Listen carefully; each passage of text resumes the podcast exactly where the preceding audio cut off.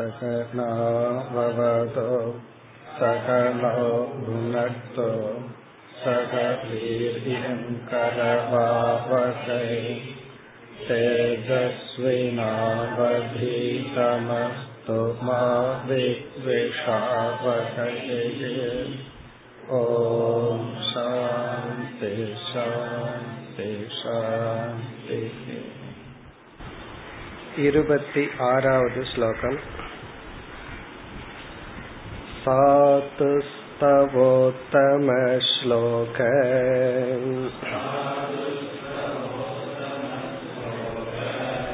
मदकीतृग्विदप्रभो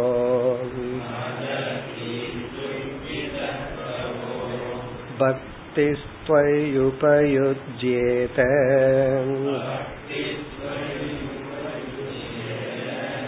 कीदृशी सद्भिरादृता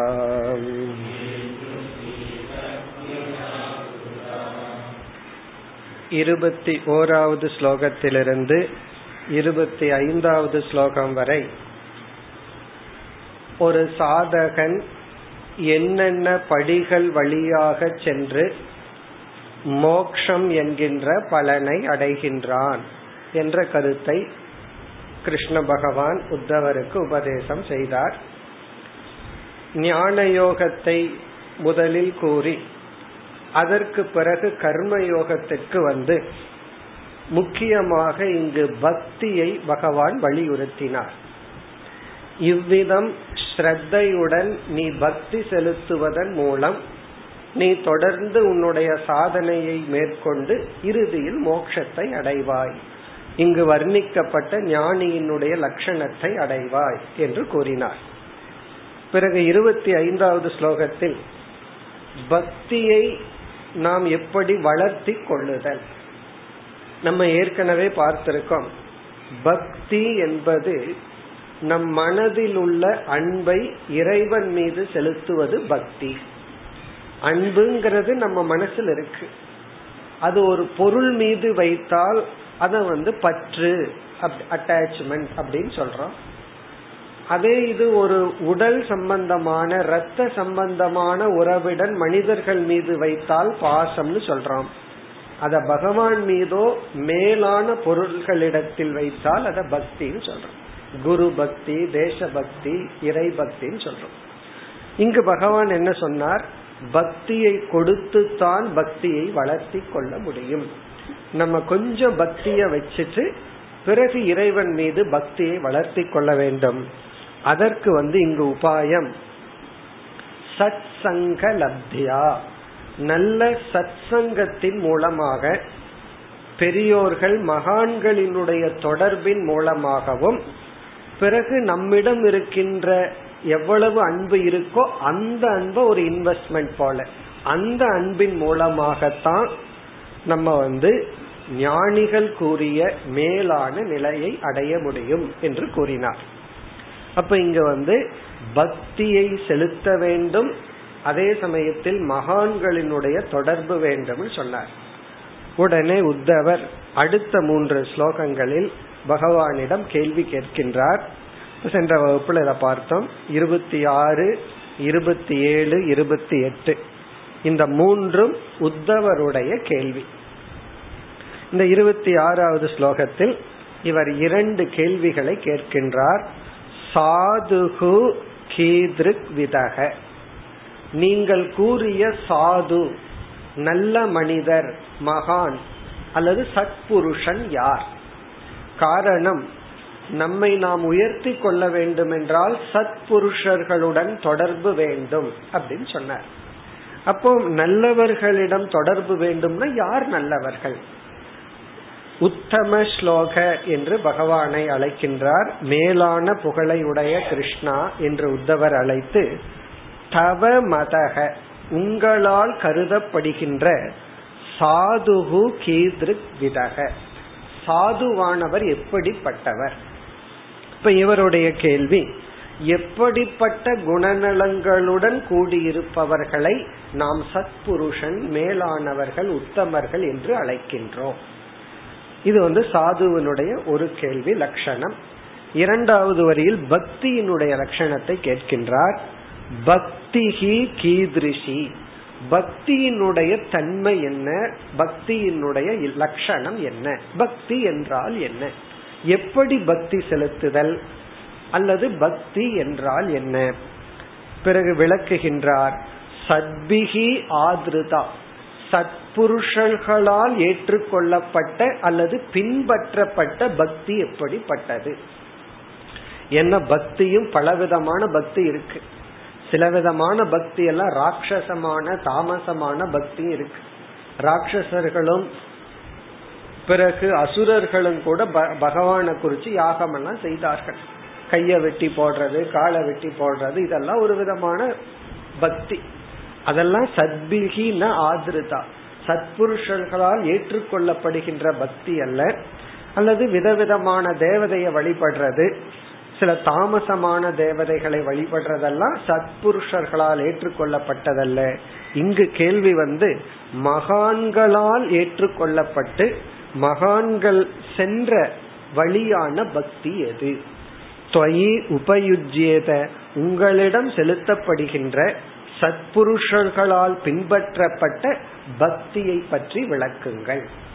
அப்ப இங்கு இரண்டு கேள்வி. மகான்களினுடைய குணநலம் என்ன? அல்லது சத்புருஷர்கள் உத்தமமானவர்களுடைய தன்மை என்ன? பிறகு பக்தியை பற்றிய விளக்கம்.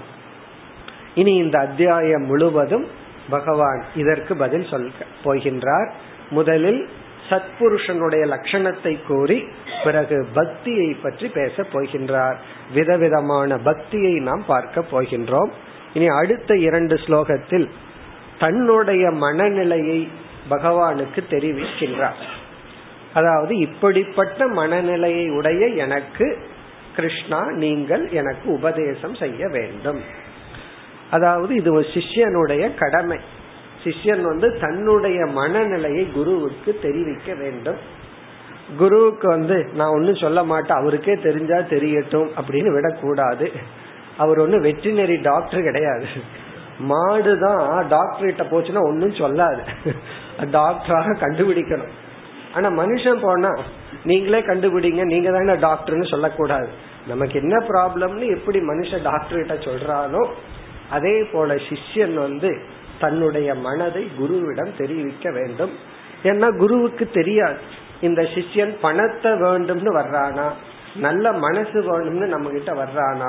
அல்லது நம்மைய சோதிக்க வர்றானா? குருவுக்கு தெரியாது. அதனால தெரியப்படுத்த வேண்டும். இப்ப அடுத்த இரண்டு ஸ்லோகங்களில் உத்தவர் தன்னுடைய மனநிலையை பகவானிடம் பகிர்ந்து கொள்கின்றார். இப்படிப்பட்ட மனதை உடைய எனக்கு இப்படிப்பட்ட மேன்மையுடைய உங்களிடம் நான் கேட்கின்றேன் எனக்கு பதில் கூறுங்கள் இருபத்தி ஏழாவது ஸ்லோகம் एतन्मे पुरुषाध्यक्ष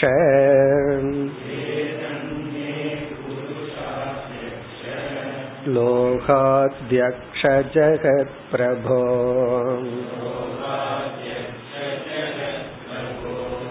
प्रणतायनुरक्ताय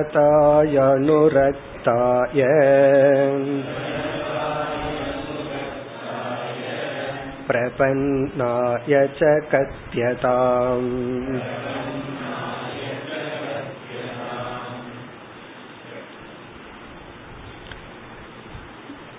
ஏதத் மே கடைசி சொல் கத்தியதாம் ஏதத் மே மே என்றால் எனக்கு உத்தவனான எனக்கு ஏதத் இந்த கேள்விக்கான பதிலை இந்த ஸ்லோகத்தினுடைய கடைசி சொல் கத்தியதாம் தயவு செய்து கூறுங்கள் நான் கேட்ட இந்த கேள்விக்கான பதிலை தயவு செய்து கூறுங்கள் என்ன நீங்கள் கூறினீர்கள் பக்தியை வெளிப்படுத்துவதன் மூலமாகவும் மகான்களினுடைய சங்கத்தின் மூலமாகவும் தான் நாம் நிறைநிலையை அடைய முடியும் மோட்சத்தை அடைய முடியும் சொன்னீர்கள்.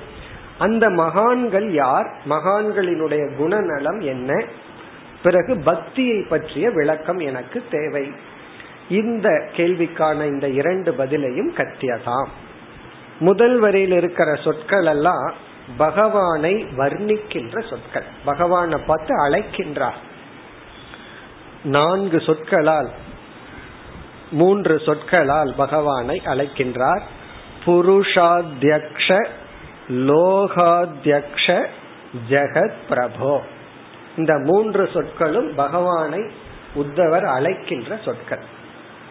புருஷ அத்தியக்ஷ அத்தியக்ஷன தலைவன் ஆள்பவன்.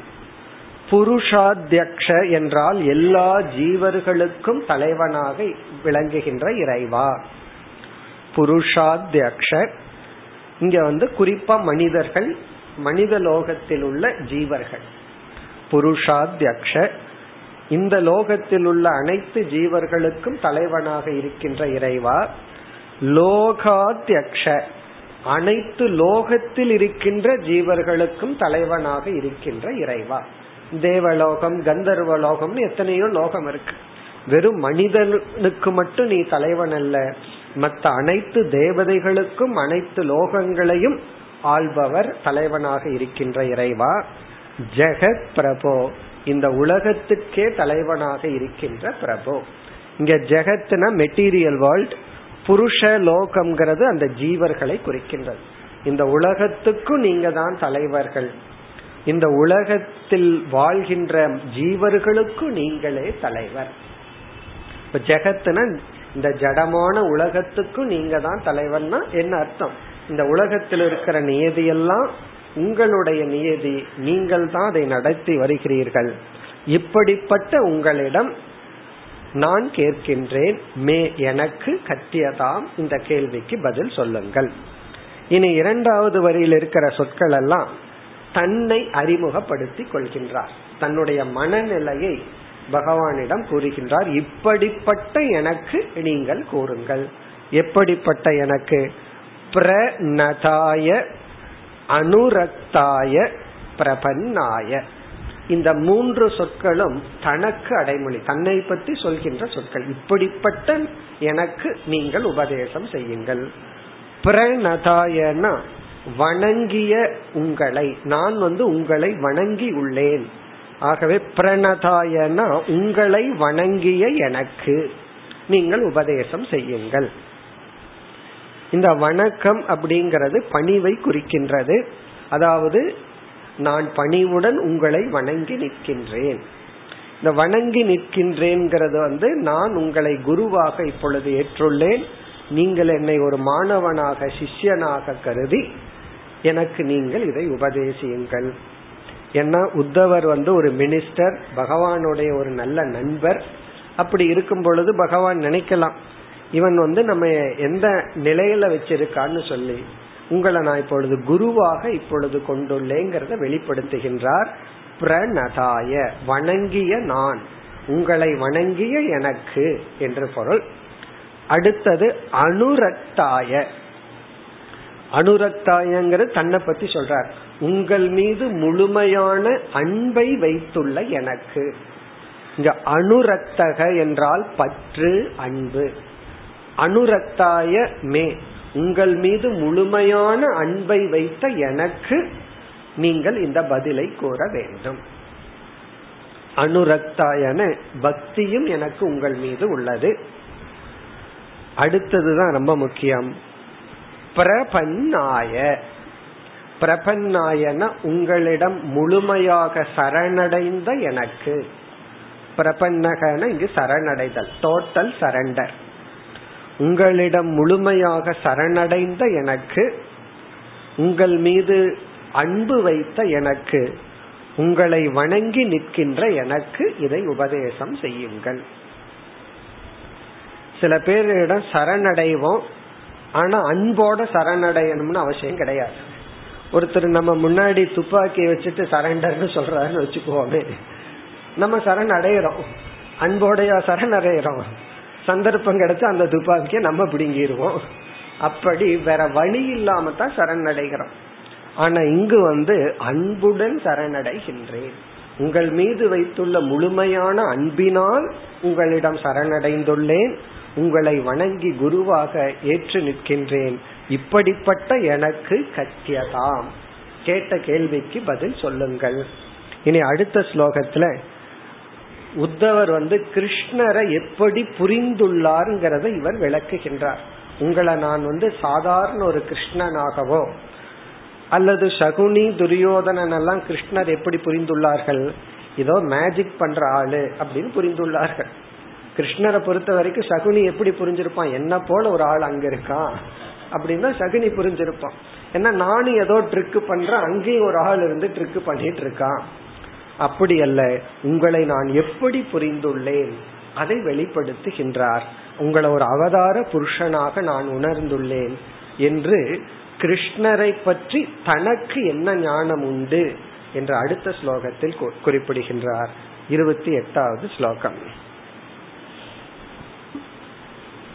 त्वं ब्रह्म परमं व्योम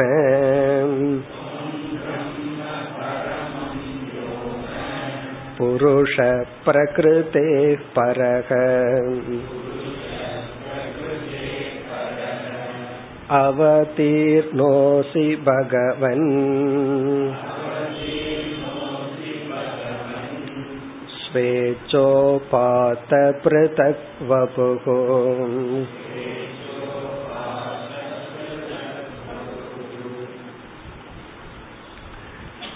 இந்த ஸ்லோகத்தில் உத்தவர் கிருஷ்ணனாகிய உங்களை ஒரு அவதார புருஷன் என்று நான் உணர்ந்துள்ளேன் என்று வெளிப்படுத்துகின்றார்.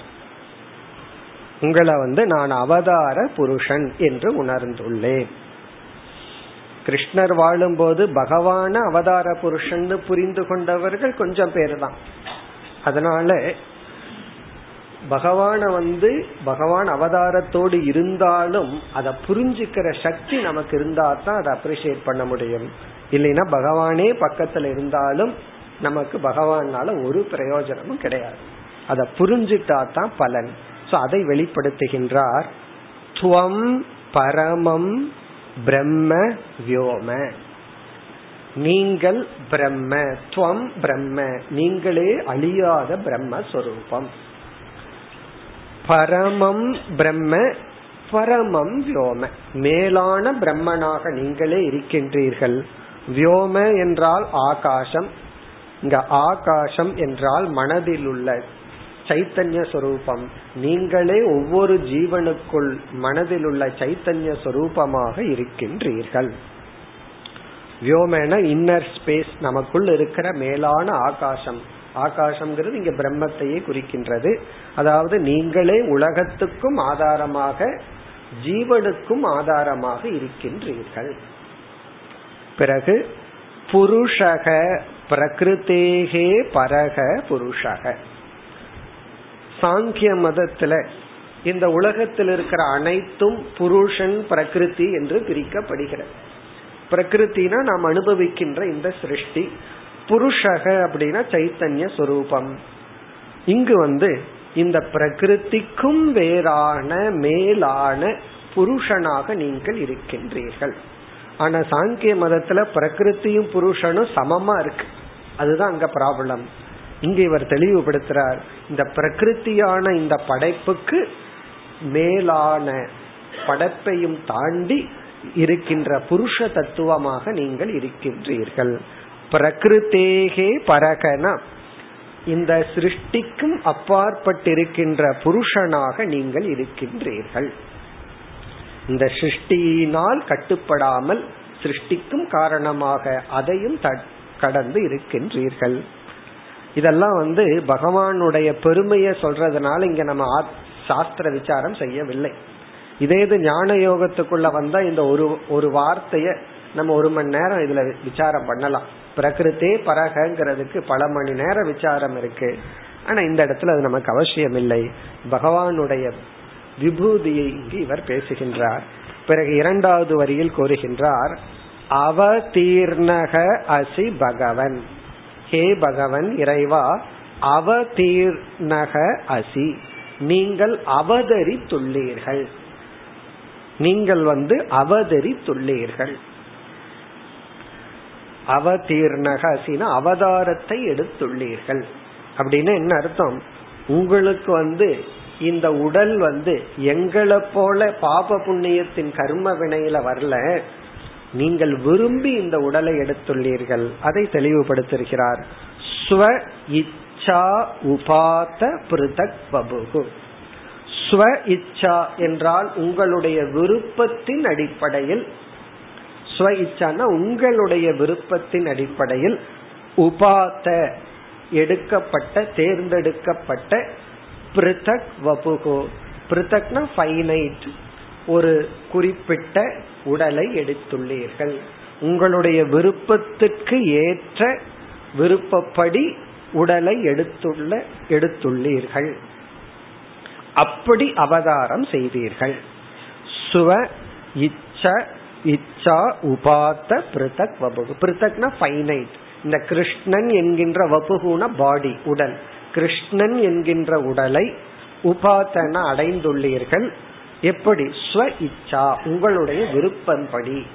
நம்மெல்லாம் நம்ம விருப்பப்படி உடல் எடுக்கல. நமக்கு வந்து இப்படிப்பட்ட உடல் இப்படிப்பட்ட ஆரோக்கியத்துல இந்த இடத்துல இவ்வளவு காலம் இதெல்லாம் பிராரப்த கர்மத்தினால நமக்கு கிடைச்சது. இதெல்லாம் விருப்பப்பட்டு எடுத்திருந்தால் எல்லாம் ஒரே மாதிரி உடம்பு எடுத்திருப்போம். அல்லது அதனோட நிலைய வேறையா இருக்கும். நம்ம விருப்பப்பட்டு எடுக்கல. அதனாலதான் நம்ம உடலையே நம்ம பார்த்தா நம்ம கற்பனை பண்றதுக்கும் விருப்ப ஒத்து வராம இருக்கு. நான் இப்படி விரும்பலையே அப்படின்னு. விருப்பப்பட்டு எடுக்கல. நம்ம கர்ம வினைப்படி எடுத்துள்ளோம். ஆனால் நீங்கள் உங்களுக்கு பாப புண்ணியம் இல்ல கர்ம வினைப்படி நீங்கள் வரவில்லை. அவதீர்ணக அசி. இப்ப இந்த மூன்று ஸ்லோகங்களில் உத்தவர் இரண்டு கேள்வியை கேட்டு தன்னுடைய மனநிலையை வெளிப்படுத்தி பகவானை அவதாரம் என்று புரிந்து கொண்டேன் என்றும் கூறியுள்ளார். இனி வருகின்ற ஸ்லோகங்களில் பகவான் இனி உத்தவருடைய கேள்விக்கு பதில் கூற வேண்டும். அடுத்து இருபத்தி ஒன்பதாவது ஸ்லோகம். कृपालुरकृतद्रोहः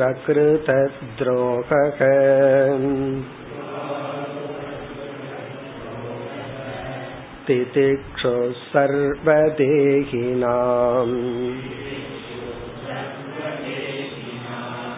सत्यसारो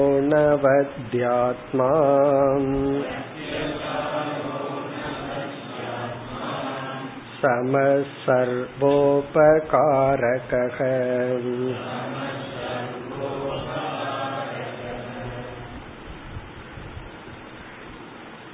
இரண்டு கேள்வியை உத்தவர் கேட்டிருந்தார் ஒன்று சத்புருஷன் யார் சத்புருஷன்னா மேலான மனிதர்கள் உத்தமமானவர்கள் சாதுங்கிற வார்த்தையை பயன்படுத்தினார் சாது என்பவர் யார் இந்த சாதுங்கிற வார்த்தைய நம்ம லோக்கல்ல பல அர்த்தத்துல பயன்படுத்துறோம். அவர் சாது அப்படின்னா சந்நியாசிங்கிற அர்த்தத்துல நம்ம சில இடத்துல பயன்படுத்துறோம்.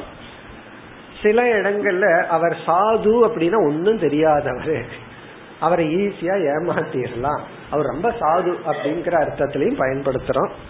இங்க இந்த ரெண்டு அர்த்தமும் கிடையாது. இங்க சாதுங்கிற வார்த்தைக்கு சந்நியாசிங்கிற அர்த்தத்திலையும் பகவான் பேசவில்லை அல்லது உத்தவர் கேட்கவில்லை அல்லது பாவம் ஒன்னும் தெரியாதவர்ங்கிற அர்த்தத்திலையும் கிடையாது. இங்க சாது என்றால் உத்தமர் மேலானவர் சத்புருஷக நல்லவர். அந்த நல்லவர்ங்கிறது யார்? அதுக்கு இனி பகவான் பதில் சொல்ல போகின்றார். அதாவது இந்த ஸ்லோகத்தில் ஆரம்பித்து இருபத்தி ஒன்பதாவது ஸ்லோகத்திலிருந்து முப்பத்தி மூன்றாவது ஸ்லோகம் வரை. முதல் கேள்விக்கான பதில். இருபத்தி ஒன்பதிலிருந்து முப்பத்தி மூன்று வரை. அதற்கு பிறகு இரண்டாவது கேள்விக்கான பதில் வரும். பக்தியை பற்றி பேச போறார். எப்படியெல்லாம் பக்தி செய்ய வேண்டும்? எதை துணை கொண்டு நம்ம பக்தி செய்ய வேண்டும்? பக்தியினுடைய விதங்கள். இதெல்லாம் இந்த அத்தியாயம் முடியும் வரை வரப்போகின்றது. இப்ப பக்தியை பற்றிய விளக்கம் இரண்டாவது கேள்வி அதற்கு மேல வரும். இது வந்து யார் சாது. யார் நல்ல மனிதன் யார் சத்புருஷன் அப்படிப்பட்டவர்களிடம் நாம் சங்கம் வைத்தால் நம்ம முன்னேற்றத்தை அடையலாம். காரணம் என்னன்னா இந்த சங்க தோஷம்ங்கிறது ரொம்ப பவர்ஃபுல் ஒருவரோட நம்ம நல்லா பழக பழக நம்மை அறியாமல் அவர்களுடைய குணத்தை நாம் அடைகின்றோம். அதே சமயத்துல நம்முடைய குணத்தை அவர்களுக்கும் கொடுக்கின்றோம். அப்ப நம்ம போய் எதுக்கு சாதுவை கெடுக்கணும்? நம்ம குணத்தை எதுக்கு அவருக்கு கொடுக்கணும்? அதனால எனக்கு யாரும் வேண்டான்னு நினைக்க கூடாது. ஒரு சாது உறுதியாக இருந்தால் மற்றவர்களுடைய தீய குணத்தினால் தாக்கப்படாமல் தன்னுடைய நல்ல குணத்தை மட்டும் அவர்னால கொடுத்துட்டு இருக்க முடியும். அதனால வந்து நம்ம வந்து இப்ப வந்து நம்ம கங்கைக்குள்ள போறோம்.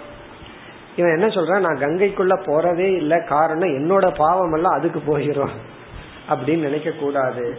கங்கையே அதுக்காகத்தான் இருக்கு. நீ என்ன பாவம் பண்ணாலும் வா.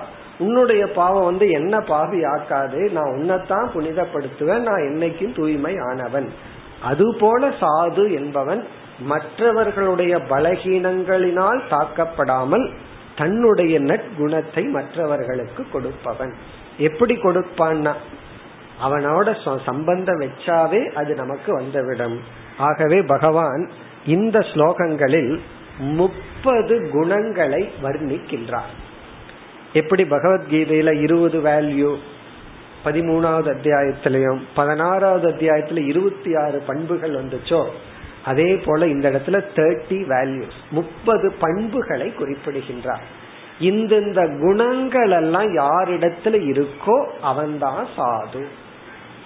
அவர்கள்தான் சத் புருஷர்கள் நல்லவர்கள் என்று வர்ணிக்கின்றார். இதுவும் எக்ஸாம்பிள் தான். இந்த முப்பதுக்கு மேலேயும் நம்ம வர்ணிக்கலாம். இருந்தாலும் இங்கு வந்து பகவான் வந்து இந்தந்த குணங்களை சொல்றார். இப்ப நம்முடைய லட்சியம் என்னன்னா இந்தந்த குணங்களை நாம் அடைதல் அல்லது இந்தந்த குணங்களை உடையவர்களிடம் சங்கம் வைத்து கொள்ளுதல் சத் சங்கம் வைத்து கொள்ளுதல்.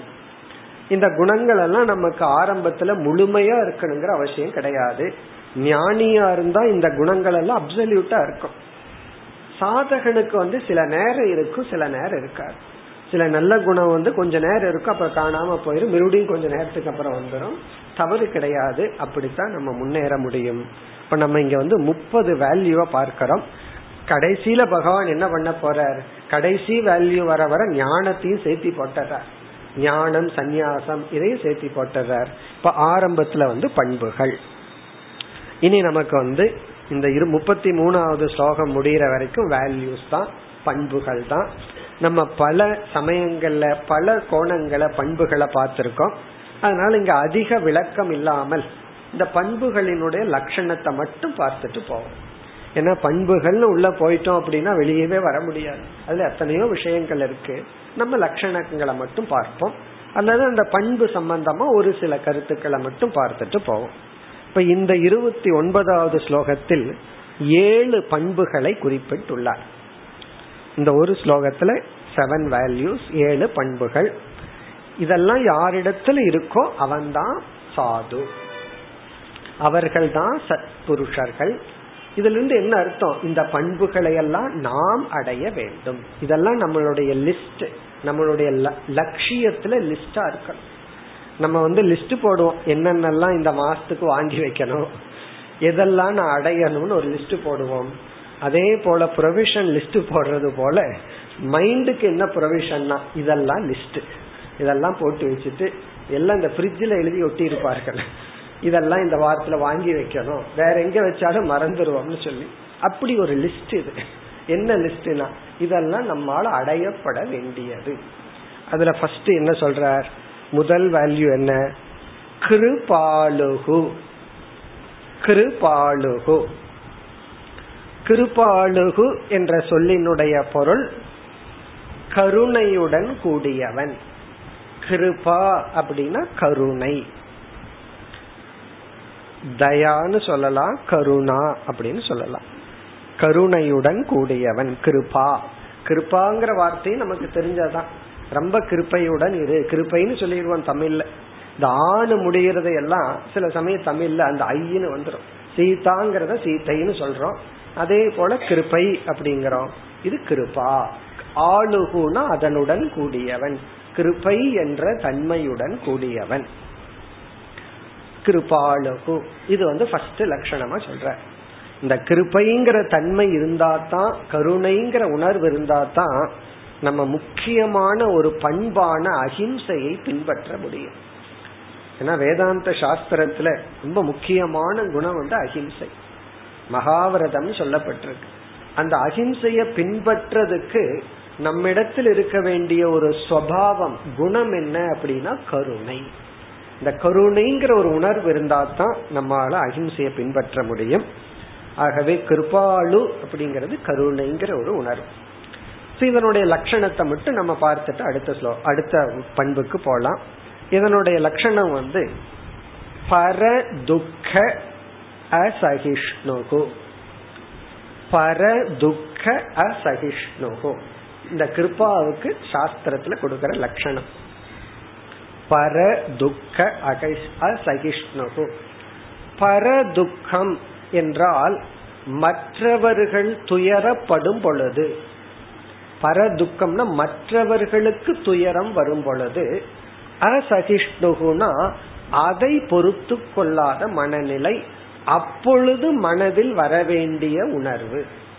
மற்றவங்க கஷ்டப்படும் பொழுது நம்ம மனசுல வரவேண்டிய உணர்வு கிருபா. கருணைங்கிறது எப்ப வரணும்னா மற்றவங்களுடைய துயரத்தை பார்க்கும் பொழுது மனசுல வரவேண்டிய உணர்ச்சி தான் கிருபா. இதுதான் கிருப்பைக்கான லட்சணம். ஆனா இந்த கிருப்பை எப்ப வரும் தெரியுமோ? நம்ம துக்கப்படும் போது நமக்கு கிருப்பை வரும். இது வந்து வேல்யூ கிடையாது. இது செல்ஃப் பிட்டின்னு சொல்லி இது ஒரு நெகட்டிவ் நம்ம துக்கப்படும் போதுதான் யாருக்குமே கருணை இல்லை அப்படின்னுங்கிற ஒரு தத்துவம் வரும். அல்லது நம்ம இதே நமக்கு ஒரு கருணை பிறக்கும். நம்ம பார்க்க போறோம் நமக்கு துக்கம் வரும் பொழுது பர துக்கேஷு மற்றவங்க துக்கப்படும் பொழுது வர வேண்டிய உணர்வு கிருப்பை சரி நமக்கு துக்கம் வந்தா நமக்குள்ள என்ன உணர்வு வரணும்னா அடுத்ததுக்கு அடுத்த வேல்யூல பார்ப்போம். திதிக்ஷா சகிப்பு தன்மை பொறுமை. நமக்கு கஷ்டம் வந்தா நம்ம ஃபாலோ பண்ண வேண்டிய வேல்யூ பொறுமை. மற்றவங்க கஷ்டப்பட்டா அப்ப நம்ம பொறுமையா ஃபாலோ பண்ணுவோம். நீ பொறுமையா இரு. அப்படி அல்ல கருணை என்று வர வேண்டும். வேறொரு விளக்க ஆசிரியர் சொல்றார் இந்த மனிதனுடைய மனசுல மத்தவங்க துக்கப்பட்ட ரெண்டு தப்பான உணர்வு வருமா? ஒன்று வந்து ஜடபாவம் ஜடபாவம்னா மற்றவங்க கஷ்டப்பட்டா அதை பார்த்துட்டு நம்ம மனசுல எந்த உணர்வும் வராம ஒரு ஜடாமா வேடிக்கை பார்த்துட்டு இருப்போமா? ஜடத்துவம். பரதுக்கேஷு ஜடத்துவம். அது கூடாது. அதுக்கு தான் கிருப்பா பரதுக்கேஷு ஜடத்துவம்னா மற்றவங்க துயரப்பட்டு இருக்கும் பொழுது கிருப்பைங்கிற உணர்வு வராம ஏதோ ஒரு மண்ணு கல்லு போல அப்படியே அசையாம இருக்கிறது. ஜடத்துவம். இதுதான் இன்சென்சிட்டிவ் மைண்டுங்கிறது இதெல்லாம் கவனமா புரிஞ்சுக்கணும். டாக்டர் எல்லாம் வந்து மத்தவங்க துயரப்படும் போது கொஞ்சம் ஜடமா தான் இருக்கணும். அந்த நேரத்துல ஒரு கிருப்பை எல்லாம் வந்துட்டா ஒண்ணும் செய்ய முடியாது. கவனமா புரிந்து கொள்ளணும். பொதுவா மத்தவங்க கஷ்டப்படும் பொழுது அந்த இடத்துல அந்த கஷ்டத்தை புரிந்து கொள்ளாமல் ஜடமா நம்ம இருக்கக்கூடாது. எந்த உணர்வும் வராம அப்படியே வேடிக்கை பார்த்துட்டு இருக்கக்கூடாது. நம்ம கஷ்டப்படும் போது யாராவது வேடிக்கை பார்த்தா நமக்கு அப்படித்தானே கோபம் வரும். என்ன ஜடத்தை போல பார்த்துட்டு இருக்கிறையே. என் வழி உனக்கு தெரியலையா? கஷ்டம் தெரியலையான்னு சொல்றமல்ல. அந்த உணர்வு வரக்கூடாது. இது ஒரு ஸ்டேஜ் அடுத்தது என்ன வருமா? பரதுக்கேஷு சந்தோஷக. இனி ஒருத்தன் கஷ்டப்பட்டா இவனுக்கு சந்தோஷம். இது அதை விட மோசம். ஜடமா இருக்கிறதாவது பெட்டர் ஒருத்தன் கஷ்டம் வந்தா அந்த கஷ்டத்தையே புரிஞ்சுக்காம இருக்கிறது ஒரு லெவல் இது அடுத்த லெவல் என்னன்னா மத்தவங்க எப்ப கஷ்டப்படுவாங்கன்னு இவன் வேடிக்கை பார்த்துட்டே இருப்பான். ஆனா நம்ம யோசிச்சு பார்த்தோம்னா இது சம்டைம் நமக்குள்ளேயே இந்த இழிவான குணம் இருக்கும். யாராவது கஷ்டப்பட்டா நமக்கு நமக்கு தெரியாத ஒரு சந்தோஷம். ஆஹ் படுத்தும் அவனுக்கு அப்படித்தான் ஓணும் இப்படி பண்ணானல்ல அப்படித்தான் ஓணும் அப்படின்னு. அதே சமயத்துல ஒரு மகிழ்ச்சி ஒரு செக்யூரிட்டி நமக்கு வந்துடும் பத்தியா அவனும் கஷ்டப்படுறான். அது ஒரு ஏழைக்கு வந்து ஒரு செல்வந்தன் கஷ்டப்பட்டான்னா சந்தோஷம் வந்து காரணம் இவன் பணம் இல்லாம கஷ்டப்பட்டுட்டு இருக்கான் பணம் இருக்கிறவன் சந்தோஷமா இருக்கான்னு இவன் தப்பா முடிவு பண்ணியிருக்கான். அது இவனுடைய தப்பான முடிவு. ஏன்னா இவனுக்குடைய கஷ்டமெல்லாம் பணத்தினுடைய அடிப்படையில் இருக்கு. அப்ப பணம் உடையவன் கஷ்டப்பட்ட உடனே இவனுக்கு ஒரு ஆறுதல். அவனும் என்ன போலதான் இருக்கான் அவன் பணத்தை உடையவன் கஷ்டப்படாத சமயத்திலயும் இவள மாதிரிதான் இருந்திருக்கான். அது இவனுக்கு புரியல. எத்தனையோ காரணத்தினால சிலர் கஷ்டப்படும் பொழுது மனசுல சந்தோஷம் வந்தால் உடனே நம்ம நம்ம நம்ம பார்க்கணும் இது தப்பான உணர்வு. அந்த சந்தோஷத்தை நீக்கிறதுக்கு கஷ்டப்பட்டு துக்கத்தை வளர வைக்கணும். ஏன்னா அந்த சந்தோஷம் நல்ல சந்தோஷம் அல்ல. இப்போ ஒரு விளக்காசிரியர் வந்து ஜட சந்தோஷ அபாவகன்னு சொல்ற மற்றவங்க கஷ்டப்படும் பொழுது ஜடமா இருக்கக்கூடாது. மனதுல ஒரு உணர்வு வரணும். அந்த வர வேண்டிய உணர்வை தான் அந்த ஃபீலிங் தான் கிருபா கருணை அப்படின்னு சொல்றோம். இப்ப இது வந்து ஒரு விதமான சென்சிட்டிவிட்டி மனதினுடைய தூய்மையை குறிக்கின்ற இப்ப நல்லவர்கள் மன தூய்மைன்னு என்ன? எது மன தூய்மை இதெல்லாம் தான் மன தூய்மை தூய்மையான மனதுல ஒருத்தர் கஷ்டப்பட்டா அந்த கஷ்டத்தை பார்த்து நம்மை அறியாமல் ஒரு கருணை வரும். சில பேர் ரொம்ப கஷ்டப்பட்டா சில நோயில கஷ்டப்பட்டா சொல்லுவார்கள் கிராமத்துல என்னுடைய பகைவனுக்கு கூட இது வரக்கூடாது. இப்படிப்பட்ட நோய் வரக்கூடாதுன்னு சொல்லுவார்கள். இதுதான் கிருப்பை கருணை. அவன் பகைவனா இருந்தாலும் அவன் இப்படி கஷ்டப்படக்கூடாது. கிருபா. இப்ப கிருபா அப்படிங்கிறது பர துக்கேஷு ந துக்கேஷ் நமக்கு கஷ்டம் வரும்போது கிருப்பையெல்லாம் வர வேண்டாம். நமக்கு கஷ்டம் வந்துச்சுன்னா அதை சகிச்சுக்கலாம். அல்லது நம்ம மீது நமக்கு கிருப்ப வேண்டாம். மற்றவர்கள் மீது வர வேண்டிய உணர்வு. இது வந்து மகான்களினுடைய ஒரு லட்சணம். இதெல்லாம் முயற்சி செஞ்சு வர்றது கிடையாது. அது இயற்கையா அவங்களுக்கு இருக்கு. நமக்கு இல்லை அப்படின்னா அதை வரவழைத்து கொள்ள வேண்டும். இனி இரண்டாவது வேல்யூ அகிருத துரோக அகிருத துரோக துரோகம் நம்ம தமிழ்ல பயன்படுத்துற சொல்லுதான். சமஸ்கிருத வார்த்தை தான் தமிழ்ல துரோகம்ங்கிற அர்த்தத்தில் இருக்கு. நம்ம என்ன அர்த்தத்துல பயன்படுத்துறோமோ அதே அர்த்தம் தான் துரோகம் அகிருத்தம்னா செய்யவில்லை. கிருத்தம்னா செய்யப்பட்ட அகிருத்தம்னா துரோகம் செய்யாதவன். துரோகம் செய்யாதவன். துரோகம்ங்கிறதுக்கு அர்த்தம் நமக்கு தெரியும். பொதுவா நம்ம வந்து நம்பிக்கை துரோகம்னு சொல்லுவோம். நம்பிக்கை துரோகம் பண்ணக்கூடாது. அதுதான் இது. நம்பிக்கை துரோகம் செய்யாதவன். இதனுடைய அர்த்தம் என்னன்னா அகிருத்த துரோகனா ஒருவர் நம்மீது நம்பிக்கை வைத்து விட்டார். நம்ம மீது ஒரு நம்பிக்கை வச்சிருக்காங்க. நம்பிக்கையுடன் ஒரு பொருளை நமக்கு கொடுக்கலாம். ஒரு பணத்தை நம்ம கிட்ட வச்சிருன்னு கொடுக்கலாம். அல்லது ஒரு ரகசியத்தை சொல்லலாம். நம்ம நம்பி ஒருவர் இருந்தால் அந்த நம்பிக்கைக்கு துரோகம் செய்யக்கூடாது. அந்த நம்பிக்கை துரோகம் செய்யாதவன். இதுவும் ஒரு முக்கியமான குணம். இந்த உலகத்துல அவ்வளவு சுலபமா யாரும் யாரையும் நம்புறது கிடையாது. ஏன்னா நம்ம பிறக்கும் போதே நமக்கு எப்படி ட்ரைனிங் கொடுத்தாங்க? யாரையும் நம்பாத. அப்படித்தானே ஆரம்பம். ஒரு குழந்தையா இருக்கும் இருக்கும் பொழுது யாரு என்ன உணவை கொடுத்தாலும் அது அப்படியே வாங்கிக்கும். ட்ரெயின்ல போகும்போது யாராவது கொடுத்தா கை நீட்டி வாங்கும். அதுக்கு தெரியாது நல்லவன் கெட்டவன். பேரண்ட்ஸ் எப்படி ட்ரைனிங் கொடுப்பாங்க? முன்பின் தெரியாதவங்கிட்ட வாங்கி சாப்பிடாத. எதையும் நம்ப கூடாது அப்ப அந்த பெரியவன் ஆக ஆக இந்த உலகத்து மேல் இருக்கிற ட்ரஸ்ட் போயிடும். பயம்தான் நமக்கும். அப்படி யாரும் அவ்வளவு சுலபமா யாரையும் நம்புறதில்லை.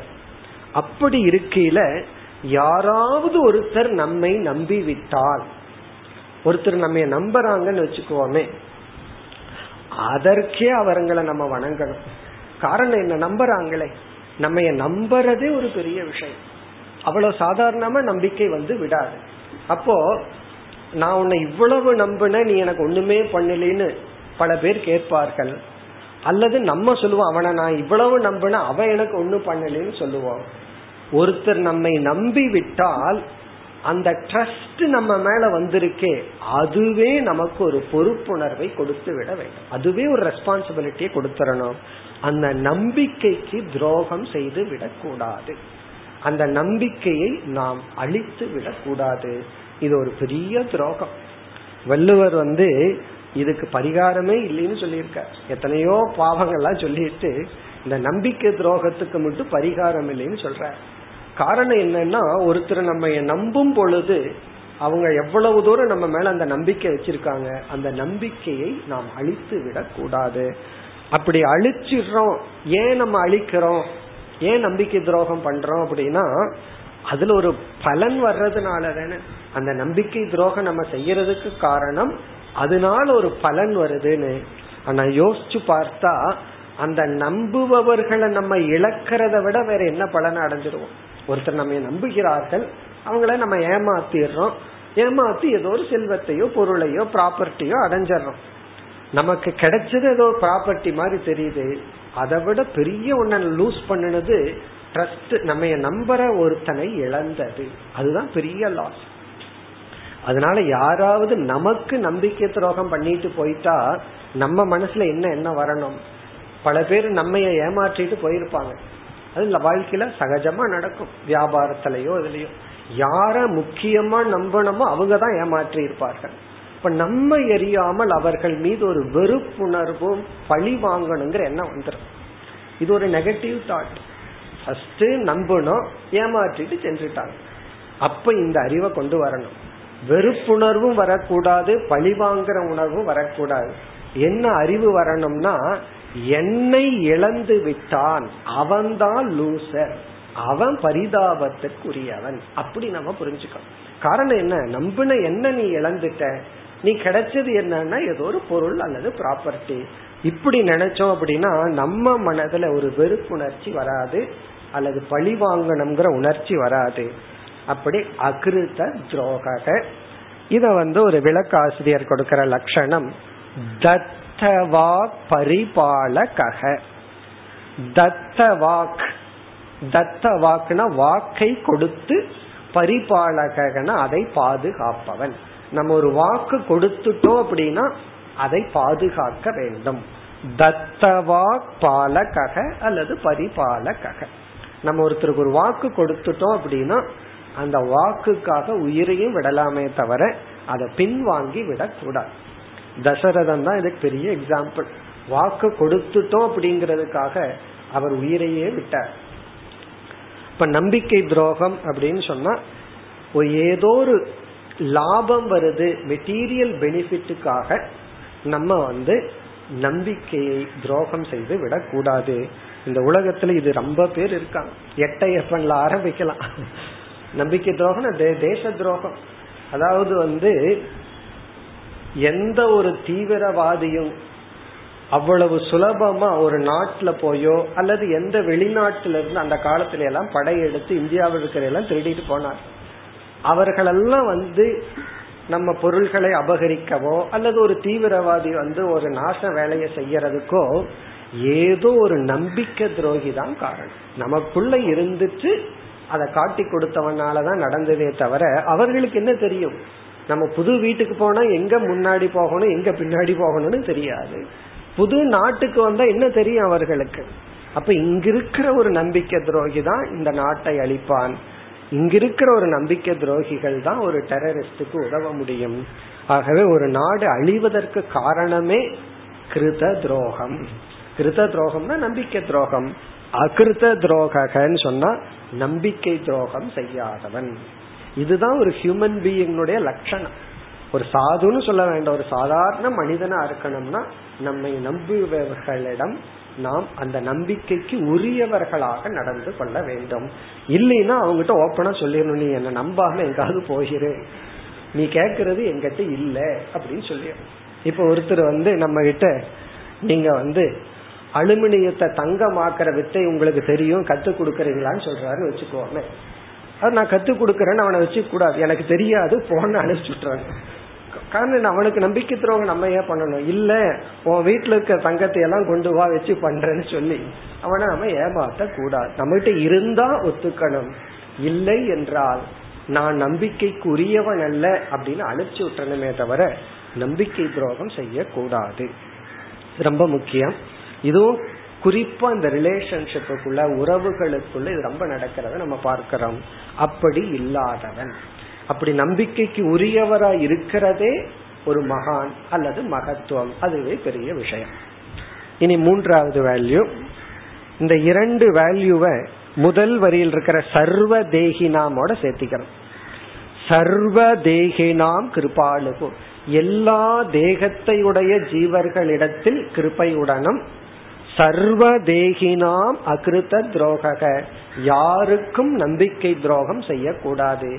எல்லா மனிதர்களிடத்திலும் அந்த நம்பிக்கையை காப்பாற்ற வேண்டும். இந்த சர்வ தேகினாம்ங்கிறத முதல் இரண்டு பண்போடு சேர்த்தி கொண்டு அன்கண்டிஷனலி அன்கண்டிஷனலா கிருப்பையுடன் இருக்கணும். அன்கண்டிஷனலா நம்மை ஒருத்தர் நம்பி ஒன்று சொல்லிவிட்டால் அதை பாதுகாக்க வேண்டும். இனி மூன்றாவது வேல்யூ திதிக்ஷுகு. திதிக்ஷுகு. இதுவும் நம்ம பல முறை பார்த்துட்டோம். அதனால இதனுடைய லட்சணத்தை மட்டும் பார்த்துட்டு நம்ம போலாம். திதிக்ஷுகு. திதிக்ஷுகு என்றால் சகிப்பு தன்மையுடன் கூடியவன். பொறுத்து கொள்கின்ற சக்தியுடன் கூடியவன். திதிக்ஷுகு.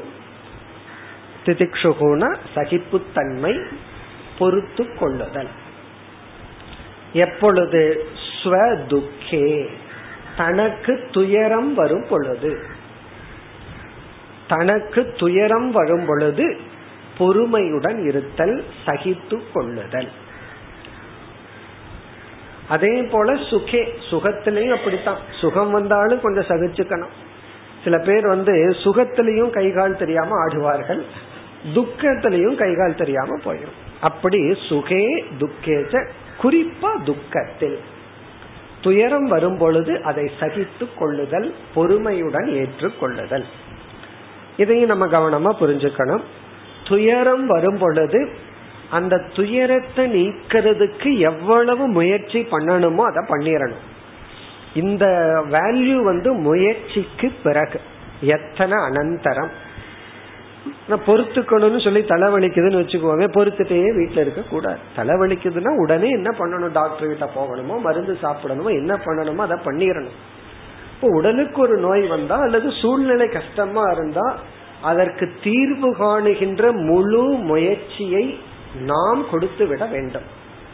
ஆனால் கொடுத்ததற்கு பிறகும் அந்த துயரம் நீங்குவதற்கு ஒரு காலகட்டம் எடுத்துக்கும் இப்ப தலை வலிக்குது டாக்டர் கிட்ட போயாச்சு. டாக்டர் நல்லா கண்டுபிடிச்சிட்டார். இந்த காரணத்தினாலதான் உங்களுக்கு இந்த ப்ராப்ளம் உடனே இப்ப நம்ம மெடிசன் ப்ராசஸ்ல இருக்கோம். மருந்த கொடுத்துட்டார் சாப்பிட்டாச்சு. அட்வர்டைஸ்மெண்ட்ல தான் ஒரே செகண்ட்ல சிரிப்பான் மருந்த சாப்பிட்ட உடனே. தலைவலிக்குதுன்னு முகம் ஒரு மாதிரியா இருக்கும். அந்த டேப்லெட் போன உடனே என்ன அங்க செகண்டுக்கு காசு. அதனால அவன் சிரிச்சு ஆகணும். ஆனா லைஃப்ல அப்படி கிடையாது. மருந்து போய் வேலை செய்யறதுக்கு ஒரு டைம் எடுத்துக்கும் இது ஒரு எக்ஸாம்பிள் அதே போல எந்த ஒரு நெருக்கடியும் கஷ்டம் இருந்தா அதற்கான முயற்சியை செய்ததற்கு பிறகும் அது நிவிருத்தி ஆகிறதுக்கு ஒரு டைம் எடுத்துக்கும் அந்த காலத்துல பின்பற்ற வேண்டிய வேல்யூ தான் திதிக்ஷா. பொறுமையுடன் இருத்தல். பொறுமையுடன் இருத்தல்னா சகித்து கொண்டு இருத்தல். இங்க லட்சணம் எல்லாம் ரொம்ப அழகா சொல்லப்பட்டிருக்கு பல முறை பார்த்திருக்கோம். எப்படி பொறுத்துக்கணும்? அதுதான். அப்பிரதீகார பூர்வகம்னு ஒரு காலத்துல படிச்சிருக்கோம். அப்பிரதீகார பூர்வகம் அப்படின்னு சொன்னா அதாவது மகிழ்ச்சியுடன் எந்த வெறுப்பும் இல்லாமல். இந்த வாயில முணுமுணுத்துட்டே பொறுத்துட்டு இருக்க கூடாதுன்னு அர்த்தம். அப்பிரதீகார பூர்வம்னா எந்த ரெசிஸ்டன்ஸும் இல்லாமல். அப்படியே மனதில் ஏற்றுக்கொண்டு அதாவது பொறுத்துக்கோ அப்படின்னு சொல்லி சில பேர் வழியில அழுதுட்டு இருப்பான். பொறுத்துக்கோன்னு சொன்னா இந்த சத்தம் போயிரும் உள்ள சவுண்ட் இருந்துட்டு இருக்கும். அது அதை விட டேஞ்சர் அதுக்கு வெளியே சத்தம் போட்டாவது பரவாயில்ல. ஆவுன்னு கத்திட்டாவது ரிலாக்ஸ் ஆயிடுவான். அவனை கத்தையும் கத்தவும் விடல அப்படின்னா உள்ள கத்திட்டு இருந்தான்னா அது உள்ள ப்ராப்ளம் கொடுத்துரும். அதனால அப்பிரதீகார பூர்வகம்னா உள் மனதில் எந்த ஒரு தவறான அதாவது வெறுப்புணர்வு இல்லாமல் இந்த ரெசிஸ்டன்ஸ் இல்லாமல் வித் அக்செப்டன்ஸ் அர்த்தம். அது பரவாயில்ல வேற வழி இல்லை இந்த பீரியட்ல ஏத்துக்கிறது தான் எனக்கு சொல்யூஷன் இந்த இடத்துல நம்ம எந்த வேதாந்தமும் பேசக்கூடாது கர்மா தேரியும் கொண்டு வரக்கூடாது எதுவும் வேண்டாம். தலையெழுத்து பாவம் போது எதுவும் வேண்டாம் பொறுத்துக்கணும் அவ்வளவுதான் பொறுத்து கொள்கின்றேன். அப்படி பொறுத்துக்கணுங்கிற எண்ணத்துல துயரத்தை அனுபவிச்சோம்னா தொண்ணூறு சதவீதமான துயரத்தினுடைய இம்பாக்ட் போயிடும் கொஞ்சம் தான் இருக்கும். நம்ம எடு ஏற்றுக்கொள்ளாத மனநிலையில துன்பத்தை அனுபவிக்கும் பொழுதுதான் துன்பத்தினுடைய தாக்குதல் நமக்கு ரொம்ப பெருசா தெரிகிறது. இப்ப திதிக்ஷுகு என்றால் ஸ்வதுக்கே தனக்கு துயரம் வரும் பொழுது அப்பிரதீகார பூர்வகம் அதை எந்த விதத்திலும் மனதில் வெறுப்புணர்வு இல்லாமல் சகனம். சகனம்னா சகித்து கொள்ளுதல். திதிக்ஷா அப்படின்னா சகித்து கொள்ளுதல் சகனம். அது அந்த குணத்துடன் கூடியவன் திதிக்ஷுகு. சகித்து கொள்பவன். பொறுமை சகிப்புத்தன்மை துயரத்தை ஏற்றுக்கொள்ளுதல் அதாவது நமக்கு வந்து துயரம் வந்து சொல்லிட்டு வராது. நாளை காலையில உனக்கு வரப்போறேன் அப்படின்னு சொல்லிட்டு வராது அது திடீர்னு வரும். திடீர்னு சில பெரிய துயரம் எல்லாம் வரும்போது நம்மால உடனே சகிச்சுக்க முடியுமா இல்லையான்னு நமக்கு தெரியாது. அதனாலதான் சாஸ்திரத்துல வந்து தவம் அப்படிங்கறத அறிமுகப்படுத்தி உள்ளார்கள். தவம்ங்கிறது என்ன? வேண்டுமென்றே நம்மால எவ்வளவு துயரத்தை சகிச்சுக்க முடியுமோ தாங்கிக் கொள்ள முடியுமோ அந்த துயரத்தை எடுத்து பழகுதல். இப்ப வந்து இளமையில் இருக்கும்போது எதை சாப்பிட்டாலும் ஜீர்ணிச்சிடும் என்ன வேணாலும் சாப்பிடலாம் எப்ப வேணாலும் சாப்பிடலாம் எதை வேணாலும் சாப்பிடலாம். ஜீர்ணிச்சிடும் ஆனா வயதாக வயதாக வந்து ஜீர்ணிக்கிற சக்தி குறைஞ்சிரும். பிறகு எதெல்லாம் நமக்கு பிடிக்குதோ கரெக்டா அதே ஐட்டத்தை டாக்டர் சொல்லுவார். எண்ணெயில போட்டு எடுக்கிறது வேண்டாம். வடை வேண்டாம் சிப்ஸ் வேண்டாம். அப்ப என்னன்னா ஒரு காலத்துல நம்ம வந்து போர்ஸா தமத்தை பின்பற்றி தான் ஆகணும். இந்திரிய கட்டுப்பாடு செஞ்சுதான் ஆகணும். அப்போ திடீர்னு இந்திரிய கட்டுப்பாடு வரும் பொழுது அதை தாங்கிக்கிற சக்தி நமக்கு அப்ப வராது. அதனாலதான் சிறு வயதிலேயே நம்ம எல்லாம் சாப்பிட்டு ஜீரணிக்கிற சக்தி இருக்கும் பொழுதே தமக இந்திரிய கட்டுப்பாடு சில சாதனைகளை பின்பற்றணும்னு சொல்றது. ஏன்னா நம்மால சாப்பிட முடியுங்கிற பொழுதே நம்மால சாப்பிட முடியாம இருந்து பிராக்டிஸ் பண்ணோம்னா தான் அது இல்லை அப்படிங்கும் போது மனசுல ஏக்கம் வராது. சாப்பிடா சாப்பிடுற விஷயத்துல ஒரு இன்பத்தை துறக்கிறது இருக்கே அதுவே ஒரு பெரிய சகிப்புத்தன்மை தான். துன்பத்தை விட அது பெரிய சகிப்புத்தன்மை. அந்த இன்பத்தை துறப்பதே ஒரு துன்பம். அதை சகித்து பழகுதல். அப்ப இந்த திதிக்ஷய வளர்த்திக்கிறது எப்படின்னா சிறிய சிறிய தவத்தின் மூலமாக. பொறுமையை எப்படி வளர்த்திக்கணும்னா ஒருத்தங்க சொன்னா எனக்கு சீக்கிரம் பொறுமை வரணும் அப்படின்னா அந்த சீக்கிரம் பொறுமை வரணும் அதுலயே பொறுமை இல்லை. எனக்கு உடனடியா பொறுமை வந்து ஆகணும்னு ரகலை பண்ணா என்ன பண்ற? பொறுமை வேணும்னா அது பொறுமையா தான் வரும். அதை மெதுவாகத்தான் ஆரம்பிக்க வேண்டும். கொஞ்சம் கொஞ்சமா எது நம்மால முடியுமோ அதை ஆரம்பித்தல். அப்ப நம்ம கஷ்டத்தை எடுத்து கொள்ளுவதும் ஒரு பொறுமை தான் பிறகு இந்த திதிக்ஷாங்கிற விஷயத்துல இனி ஒரு விஷயம். விக்னேசதி. விக்னம் என்றால் தடைகள். தடைகள் வரும் பொழுது நம்ம வந்து பார்த்தோம்னா அதிசயமா இருக்கும். உன்னது கெட்டது பண்ணலாம் அப்படின்னா ஒரு தடையும் இருக்காது. ஒரு டிராபிக் ஜாமும் ஆகாது. அப்படியே போலாம். ஆனா நல்லது பண்ணணும்னா தான் தடைகள் வந்து வந்து நிற்கும் அதனாலதான் பெரியவங்க சொல்லி வச்சார்கள் ஸ்ரேயாம்சி பகு விக்னானி. நல்லதுக்கு தான் தடைகள் வரும். அதுல சிந்திச்சு பார்த்தா அதுல ஒரு சயின்டிபிக் லாஜிக் இருக்கு. ஏன்னா நல்லது ஒண்ணு நீ பண்ணன்னா பெரிய பலன் வரும். மேலான சுகத்தை நீ அனுபவிக்க போற. அந்த மேலான சுகத்துக்கு தகுதி வேணுமல்ல அதுக்கு தான் இந்த தடைகள். அப்ப நல்லதுக்கு சில தடைகள் வரும். அந்த தடைகள் வரும் பொழுது நமக்கு இருக்க வேண்டிய வேல்யூ வந்து திதிக்ஷா சகிப்பு தன்மை பொறுமை. துயரத்திலையும் இது வேண்டும். பிறகு தடைகள். நல்லதுக்கு தான் தடை வரும்.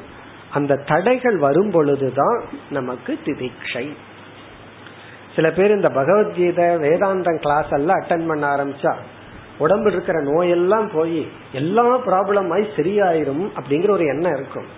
ஆனா அவங்க அனுபவத்துல கிளாஸுக்கு வர்றதுக்கு அப்புறம் தான் எல்லா பிரச்சனையும் வரும். வேதாந்தத்தை ஆரம்பிச்சதுக்கு அப்புறம் தான் எல்லா பிரச்சனையும் வரும். சில ஒருத்தர் அப்படியே முடிவு சொல்லிட்டு போன இந்த கிளாஸுக்கு வர்றதுல இருந்து எனக்கு பிரச்சனை இனிமேல் வரமாட்டேன்ட்டு சொல்லிட்டு வேற போனார். சொல்லாம இருந்தா பரவாயில்ல. அதுவும் அவங்க மனைவி சொன்னாங்களா நீங்க சாமி கிட்ட போனதுல இருந்து தான் பிரச்சனை வந்துட்டே இருந்ததுன்னு அதை வேற எங்கிட்ட சொல்லிட்டு போற. அப்படி சொல்றாங்க அதனால இந்த பக்கம் வரவே மாட்டேன் சரி வர வேண்டாம். வேற பக்கம் போங்க நாலு திசை இருக்கு. எங்க வேணாலும் போலாம். அப்ப என்னன்னா நல்லதுக்கு தடைகள் வரும். அப்பொழுதுதான் இந்த வேல்யூ வரணும். இந்த வேல்யூ எதற்குனா இந்த பண்பு இருந்தா தான் நாம் தடைகளை மீற முடியும். அடுத்த பண்பை அடுத்த வகுப்பில் பார்ப்போம். ॐ पूर्णमुदच्छते पूर्णस्य पूर्णमादाय पूर्णमेवावशिष्यते ॐ शान्ति शान्ति शान्तिः